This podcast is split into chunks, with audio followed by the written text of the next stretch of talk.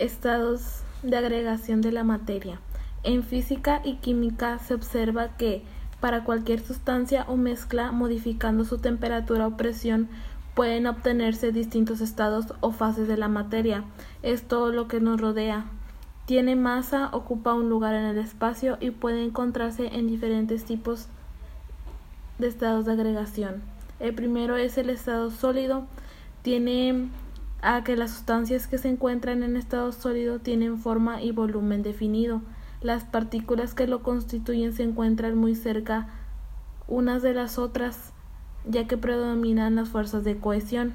Esto ocasiona que no se pueda mover libremente y lo hagan únicamente en el lugar en el que se encuentran movimiento vibracional.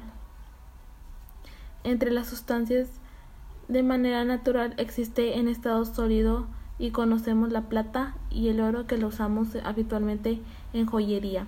El estado líquido tiene como más conocido el agua, debido a que es fundamental para nuestra vida. Entre las características de un líquido se mencionan que las partículas que lo constituyen tienen mayor libertad de movimiento que las de un sólido. Los líquidos presentan volumen definido y adoptan la forma de recipiente que los contienen.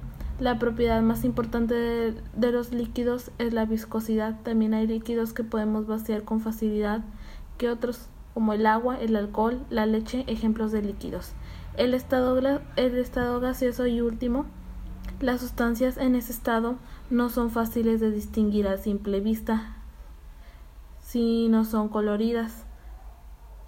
Todos sabemos que el aire que respiramos está constituido de varios gases y uno de ellos es el, oxígeno. Sin embargo, no lo podemos ver. Los gases no tienen volumen ni forma definidos.